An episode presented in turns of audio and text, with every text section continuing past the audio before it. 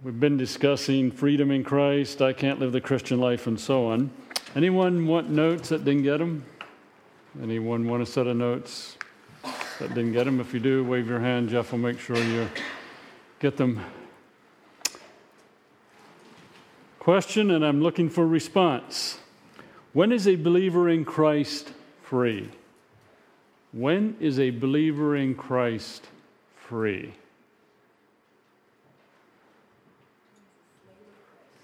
When he's a slave of Christ. Okay? Looking for more response. Believers free when a slave of Christ. Other response.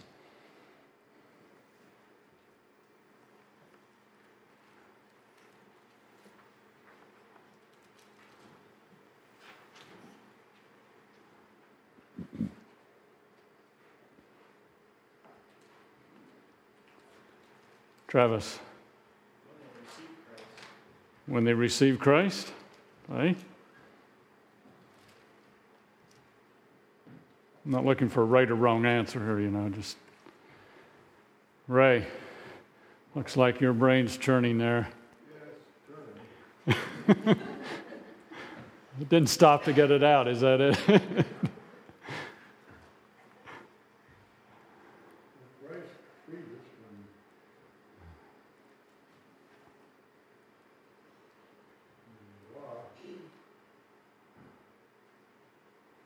free from the law?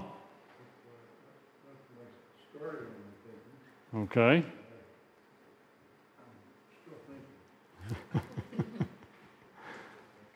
Any other response?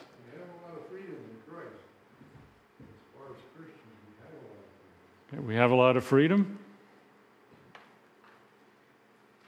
Joy.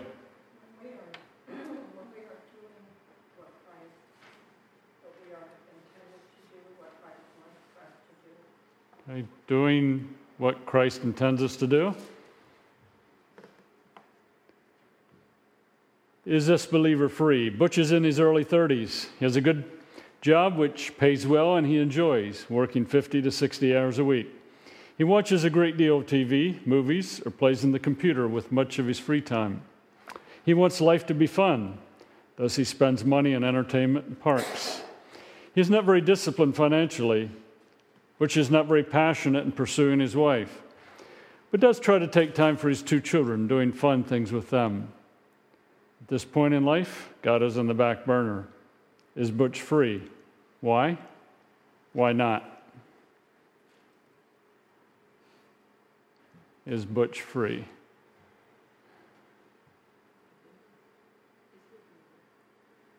He would be a believer, yes. Free or not free? Why or why not? Travis. Just depends how you define freedom. Looking at it from the standpoint of being able what God wants him to be in his life, and he is. If you're looking at it from the standpoint of what God wants him to be in his life, then you would say he's not free. At least in his experience.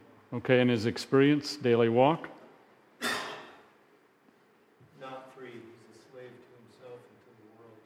Okay, slave to himself, to the world.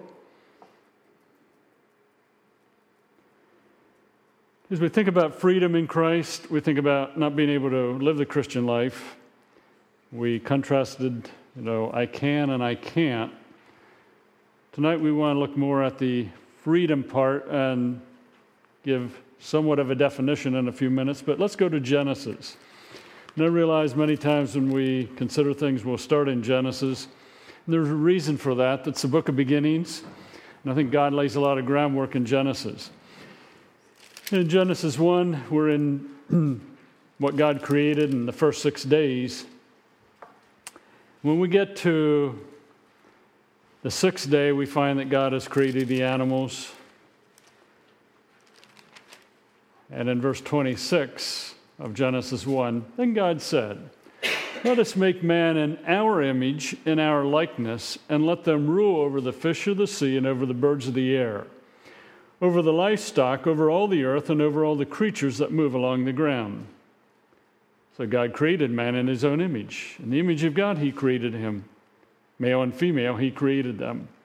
God blessed them and said to them, Be fruitful and increase in number, fill the earth and subdue it, rule over the fish of the sea, and over the birds of the air, and over every living creature that moves along the ground. Just a couple notes on this, or thoughts on this passage. Male and female were made in God's image. They were given a responsibility, they were to rule over fish, the birds, the livestock, and all creatures that move along the ground. They had a responsibility. They were to be fruitful and increase in number. They were to fill the earth. And at the end of the chapter, we find that what God said, or what God did, was good. Now go over to chapter 2 and verse 15. The Lord God took the man and put him in the Garden of Eden to work it and take care of it. And the Lord God commanded the man, You are free to eat from any tree in the garden, but you must not eat from the tree of knowledge of good and evil. For when you eat of it, you will surely die. Now, there's freedom here in the sense they could eat from any tree in the garden, but there's a restriction. Don't eat from the tree of knowledge of good and evil. Responsibility, freedom, but yet restriction. Look at verse 25. This is after God created Eve from Adam's rib. The man and his wife were both naked and they felt no shame. Now, when you think about Adam and Eve being naked and not feeling shame, the idea of nakedness is openness. There was no covering. And I think as you look at the flow of Genesis 1 and 2, that involved all of life. We're not just talking a physical thing, you know. They were open, they were honest with God, with one another. There was nothing to hide. And we know that that changed when they went into slavery in chapter 3. Let's go to Exodus chapter 20. This is quite a few years after Genesis. we know that Israel, Abraham, Isaac, and Jacob, Jacob ended up in Egypt. And then Joseph died, and a Pharaoh came on the scene that didn't remember Joseph. They spent 400 years in slavery, came out of Egypt, and they're in the wilderness. And God gives what we call the Ten Commandments. Exodus 20, verse 1. And God spoke all these words. I'm the Lord who brought you out of Egypt, out of the land of slavery. So we're dealing with a redeemed people. They've already been delivered. You shall have no other gods before me. That's a little restrictive. No other gods, just me. You shall not make for yourself an idol in the form of anything in heaven above, or on the earth beneath, or in the waters below. You shall not bow down to them or worship them. For I, the Lord your God, am a jealous God punishing the children for the sin of the fathers to the third and fourth generation of those who hate me, but showing love to a thousand generations of those who love me and keep my commandments. Again, there's some restriction there. No other gods. You shall not misuse the name of the Lord your God, for the Lord will not hold anyone guiltless who misuses his name. Again, restriction. Verse 8 Remember the Sabbath day by keeping it holy. Six days you shall labor and do your work, but the seventh day is a Sabbath to the Lord your God. On it you shall not do any work, neither you, nor your son or daughter, your maid ser- manservant or maidservant, nor your animals, nor the alien within your gates. For in six days the Lord made the heavens and the earth, the sea and all that is in them, but he rested on the seventh day. Therefore the Lord God blessed the Sabbath and made it holy. And if you read other passages in relation to the Sabbath day, we today probably have very little idea what it means to keep a Sabbath. Very, very little idea what it means to keep a Sabbath. And I'm not saying we're living under the law, but very little idea. Most of us probably have rarely kept a Sabbath, as would be presented in Scripture. And I'm just making that as a statement. I'm not knocking anyone, just it was very, very strict. And Israel spent time in captivity in Babylon because they violated the Sabbath. So, very restrictive. He goes on in verse 12 Honor your father and your mother so that you may live long in the land the Lord your God has given you. You shall not murder. You shall not commit adultery. You shall not steal. You shall not give false testimony against your neighbor. You shall not covet your neighbor's house. You shall not covet your neighbor's wife, or his manservant, or his maidservant, or his ox, or donkey, or anything that belongs to your neighbor.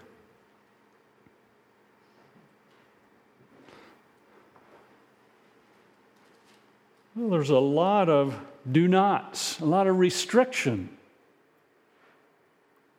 But yet, God wanted Israel to have freedom. There seems to be a parallel. Freedom involves restriction in a fallen world. You can't have freedom without restriction. We say we live in a free country, but look at all the laws we have. You can't drive without restriction. We say we don't need any traffic laws, see what happens. You come to an intersection, there's no light, there's no stop sign, no nothing. You know, we're going to have all kinds of, got to have restriction if there's going to be freedom. God knew that. Part of living in a fallen world. Tied in with that, let's go over to Deuteronomy 28. Deuteronomy chapter 28. We find that Moses is going to be passing off the scene. He is not going to go into the promised land. In Deuteronomy 28 and verse 1, if you fully obey the Lord your God and carefully follow all his commands I give you today, the Lord your God will set you high above all the nations on earth. All these blessings will come upon you and accompany you if you obey the Lord your God. And what is the Lord your God? You know, what is involved in obeying the Ten Commandments? And then the commandments that are given beyond the Ten Commandments. He says, You'll be blessed in the city, blessed in the country. The fruit of your womb will be blessed, and the crops of the land, and the young of your livestock, the calves of your herds, and the lambs of your flock. Your basket and your kneading trough will be blessed. You will be blessed when you come in, and blessed when you go out. The Lord will grant that the enemies who rise up against you will be defeated before you. They will come at you from one direction, but flee from you in seven. And he goes on to talk, talk about blessing. The end of the chapter, he talks about curses. And those curses come as disobe- from disobedience. So, freedom involves some restriction, but obedience. Let's go over to Psalm chapter 1. Psalm chapter 1.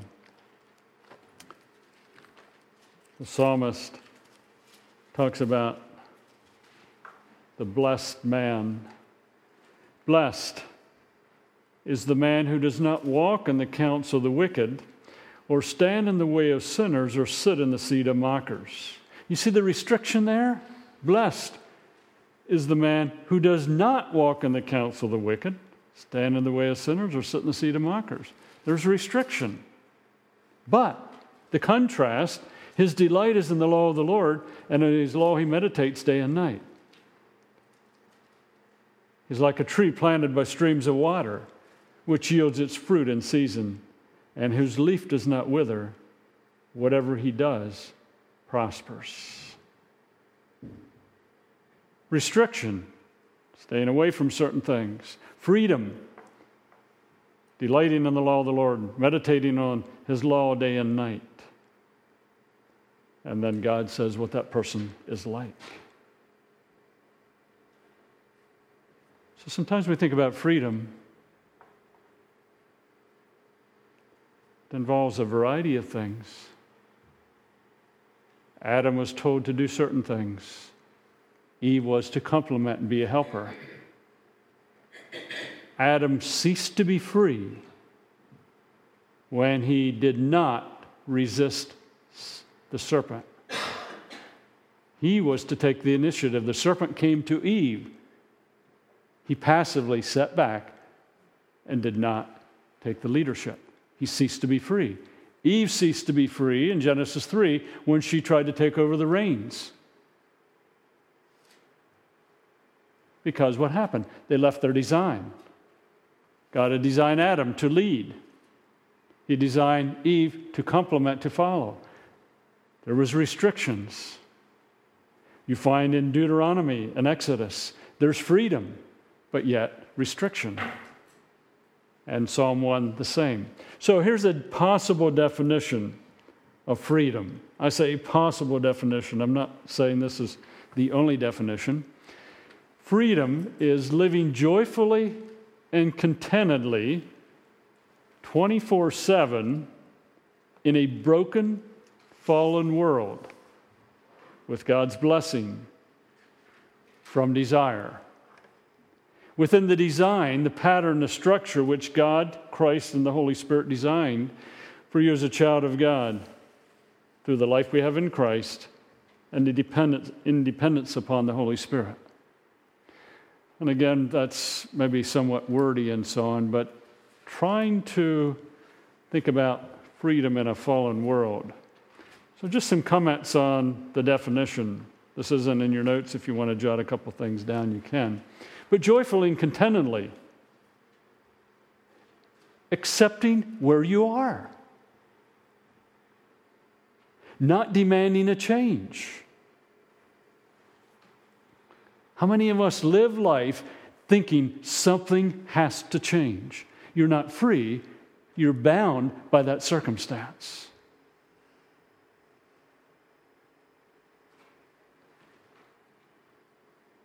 It may be a battle to renew the mind, but joyfully and contentedly is responding to the, our circumstances, not fighting them.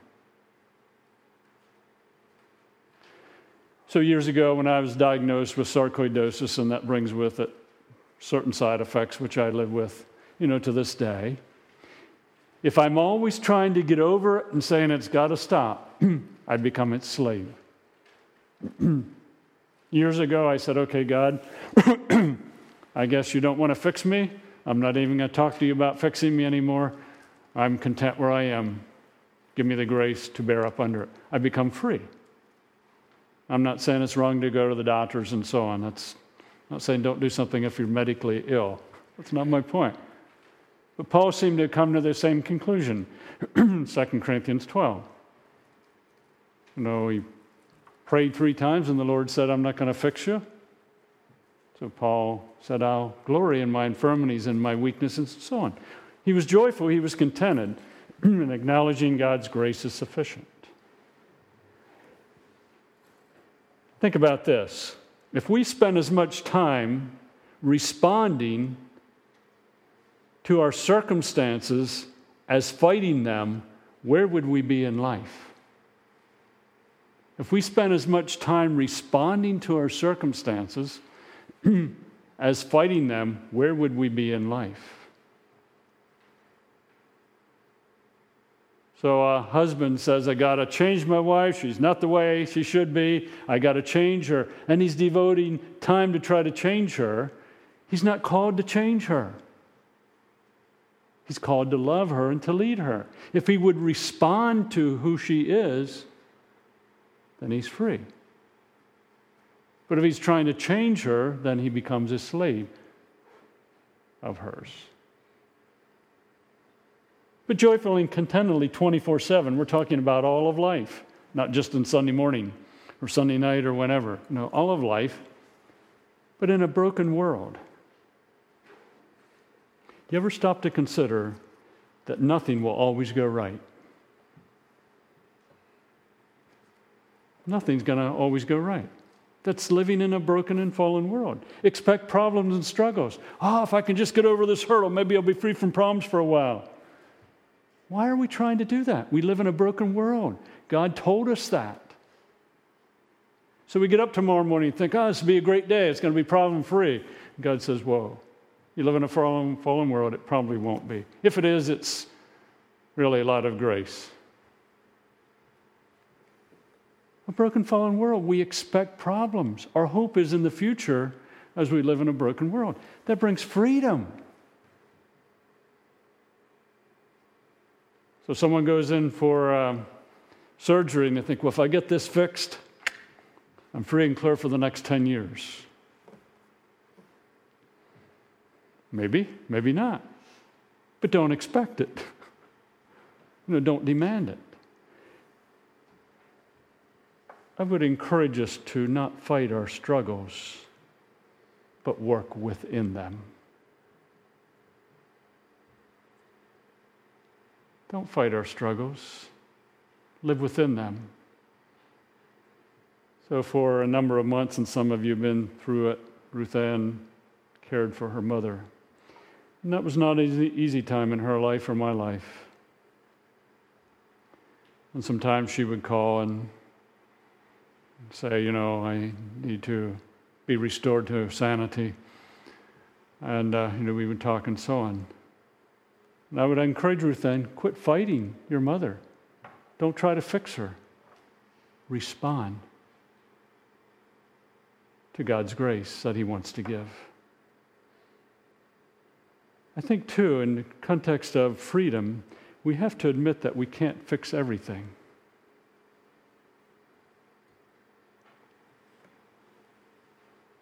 Most of the time, we can't fix anything. What do we do? We respond. We live in a broken world. You say you're pessimistic. No, I'm not pessimistic.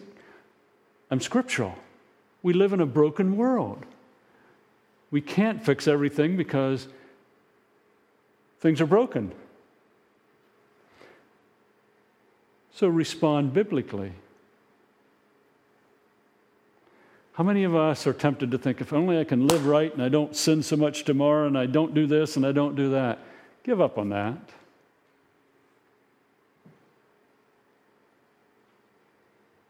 When you sin, confess it and pick up and go on. Don't live dwelling on the sin. How many of us would like to fix our government?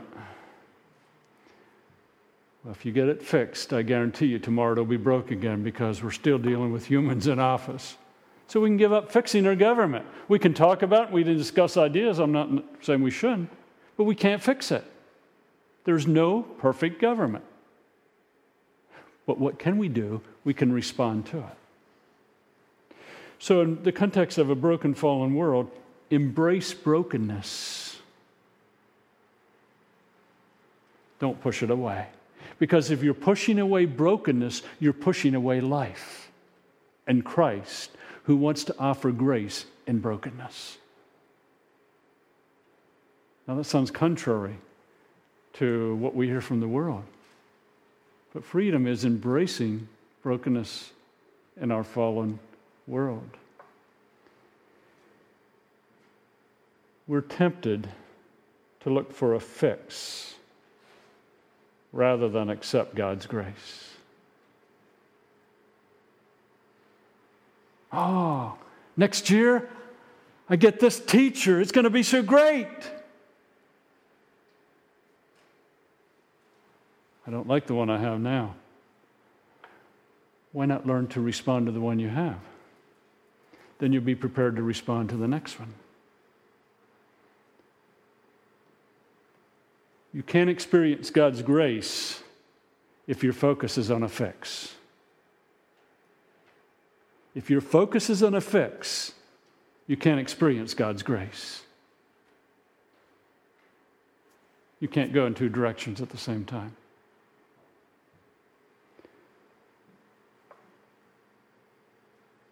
A wife has a husband who is imperfect. doesn't really love her, care for her, respond to her the way she wants. And she has been forever trying to change him, and he just doesn't seem to change. So, so she has taken over some of the leadership. She's not free. She's being controlled by an imperfect husband. She's free when she says, I will follow my husband's leadership. I will experience God's grace in the midst of doing that and I'll let God deal with him. That's freedom. See, living in a broken world with God's blessing, God's enablement, as we've been discussing, we have in Christ all that we need to respond correctly. But living in a broken and fallen world from desire. God, I just want to respond to you correctly. I want to desire you, but within the design that He provided. Okay, I'm a man, I'm a husband, I'm a father, and I'm a grandfather. I am free when I seek to be a man, to love and lead Ruth Ann, to teach and train children, and have a positive impact on my grandkids. If I'm trying to change my wife, I move from freedom to slavery because I'm not called to change my wife. I'm called to love her and lead her. So when I try to control my kids and make them behave, I've stepped into slavery. You see, what do you mean? I'm supposed to make my kids behave? No. You're to train them and bring them up on the nurture and admonition of the Lord, which involves correction and teaching. But you can't change their heart. How many times have us as parents felt like grabbing our kids, and maybe we did it, just shaking them up and saying, Wise up! We become a slave. We're to nurture them, we're to train them, not to try to control them. We have to discipline and so on. How about a father or mother? They're free when they're seeking to teach, lead their children. Father's taking the leadership, a wife is complementing, and they work together. Children, when is a child free? When they're learning obedience and respect and honor to mom and dad. Know, living within the design that God has given to us. When is a citizen free? Living within the design of respecting and obeying the government. Well, I don't like what the government does. God says, that's too bad.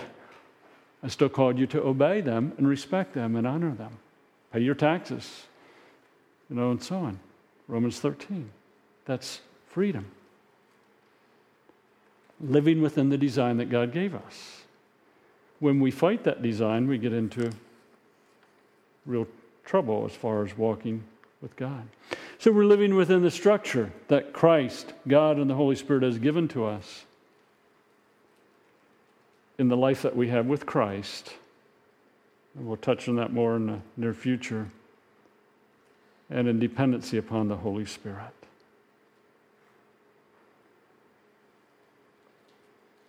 I'm going to make a statement. If you want to respond to it, you can.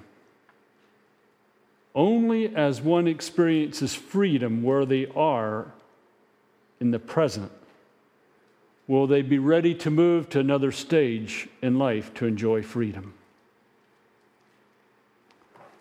Only when one is experiencing freedom where they are in the present will they be ready to move to another stage of life and experience freedom. Let me give you an example. We have a child. Child is anyone 12 or under, for sake of my illustration. A child is free when they willfully, freely obey mom and dad, honor them, respect them. So a child is learning through mom and dad teaching and guiding them to be free. Obey, honor, and respect mom and dad. Dad says, do this, and son says, yes, sir. Mom says, do this, and yes, mom.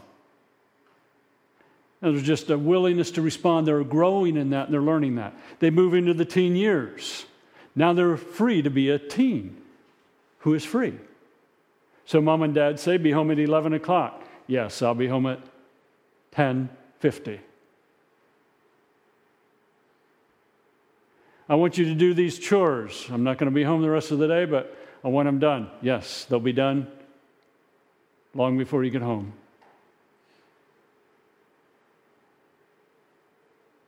Hey, dad. Hey, mom. Really been having some struggle at school. Some friends are really giving me a hard time. How do you think I should respond? And mom and dad give some good counsel, and they say, Thanks, mom and dad. We'll apply that. Now they're free to move into the adult years, to live as a man and a woman, a husband or wife, a father or mother.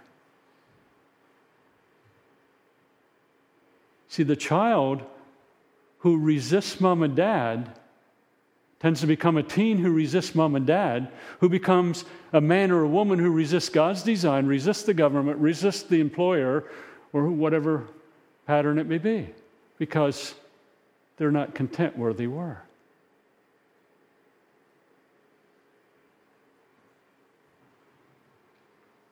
See, Adam and Eve were not content with what God gave. They moved into deep slavery.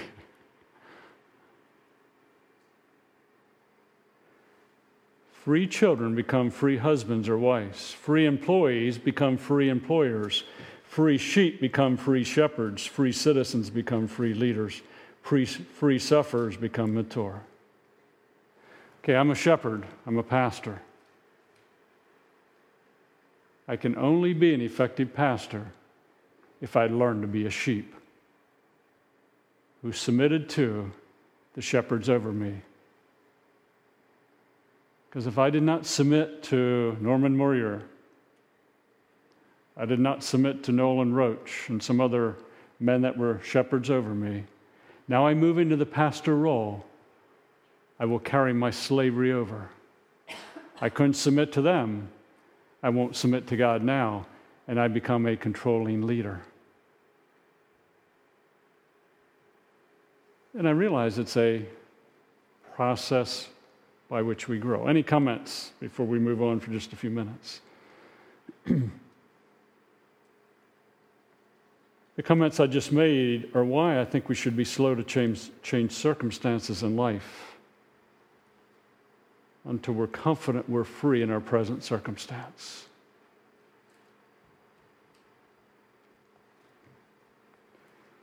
So I change a job because I don't like where I am. I probably won't like where I go because I've not learned to respond to God's grace and be free where I was.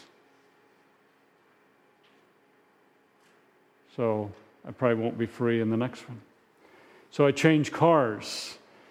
You know, I just don't like this car. So I have to have another one. I change computers. I have to have a new phone. We're not content with what we have. Then we get something else and we're still not content because we're not free. counseling and responding to people in daily life should move them to freedom in the present, not demanding change or change in others or change in their circumstances. Change without freedom means they move into a downward spiral of bitterness.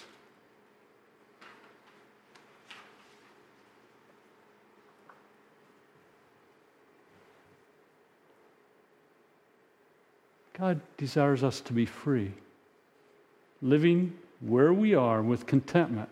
And we may seek to bring about a change in circumstance, not because we need it, we think it be wise as we depend upon the Holy Spirit.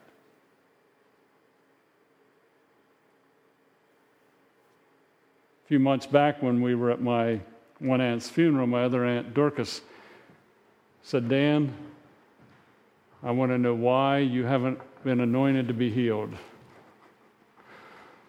And I said, Well, Dorcas, there's a reason why I haven't been anointed to be healed. The original reason was that uh, God had to teach me some things. And as He was teaching me them, He seemed to communicate to me that He didn't want to heal me and that He would give grace that I need.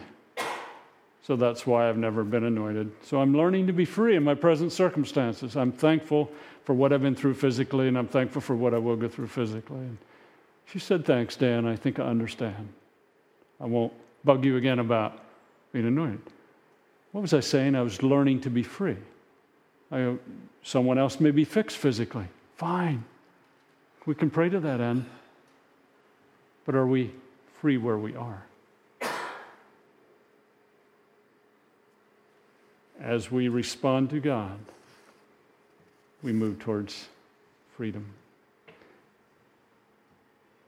Final comment on top of page two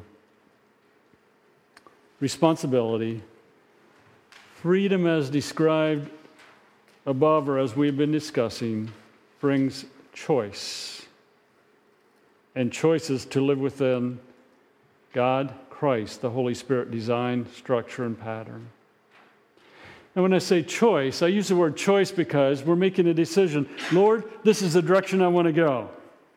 I want to be free. I want to live within the design that you have given to me. As a child, as a teen, as a husband, a wife, employer, employee, and so on. That's the direction I want my life to go. Choices is the day by day readjustment. You know, this is the direction I want to go, and tomorrow we start going there, and, oh, I got to stop here. I got to make a choice to, you know, get back on track.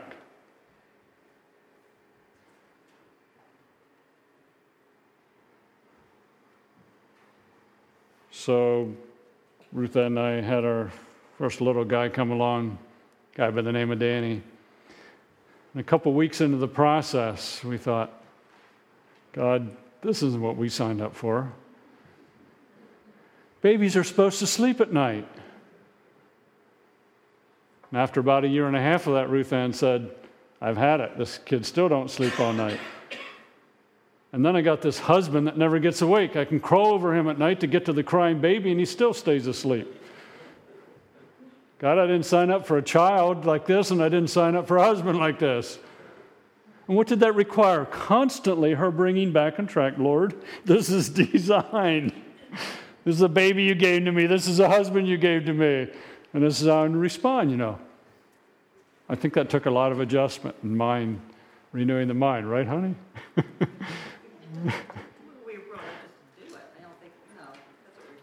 but you were frustrated. I know, but you were frustrated many times. but we make choices day in and day out. How many of you go to the job and you get frustrated on the job? You know, I didn't sign up for this, I didn't think. We make an adjustment. I'm the employee. I'm to honor my boss, and so on. You know, that becomes a pattern of life. We'll pick up with struggle next week. Any questions or comments as it relates to freedom?